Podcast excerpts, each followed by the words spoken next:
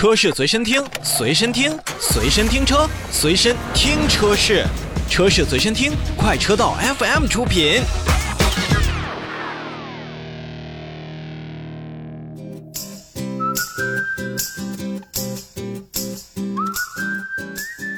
我们继续看召回，要说一说东风日产的楼兰。日前呢，东风汽车有限公司根据《缺陷汽车展品召回的管理条例》和《缺陷汽车产品召回管理条例实施办法》的实施办法的要求，向国家市场监督管理总局备案召回计划。决定从即日起呢，召回二零一四年九月二十六日至二零二一年七月三十日期间生产的东风日产的新楼兰混合动力车型，那么共计是一万一千八百二十二辆。本次召回范围内的车辆呢，是由于混动的系统的控制软件设定并不充分，当驱动电机的轴承损坏且发动机与驱动电机转速差过大的时候呢，就会发发生触发特定的故障码。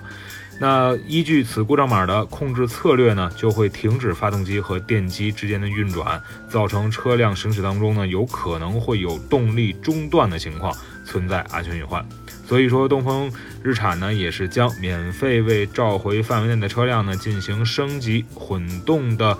控制软件，那么以消除此部分的风险，还是跟刚才说的一样啊。新楼兰汽车其实是我们在日常的这种家用车当中很大，而且坐起来非常舒适的一款车型。但是它在我们试驾的时候呢，第一个是好像它的混合动力版本并没有那么的省油，啊，有的时候呢还不如原先的2.5升的直列四缸发动机看起来那么的平顺和出色。再有呢，就是在我们试驾的过程当中，那那个 BOSS 音响还真的是有点儿不像 BOSS 音响这个品牌来的这种感觉。感觉它的音质啊，包括整个车型里面去听音乐那种感觉，并不是特别的出色。所以从这一点上来看呢，目前咱们说楼兰属于中型车，或者说是中型 SUV、中大型 SUV 都好。那么对于它的这种选择，我们其实呢还有更多的备选车型可供我们消费者进行挑选。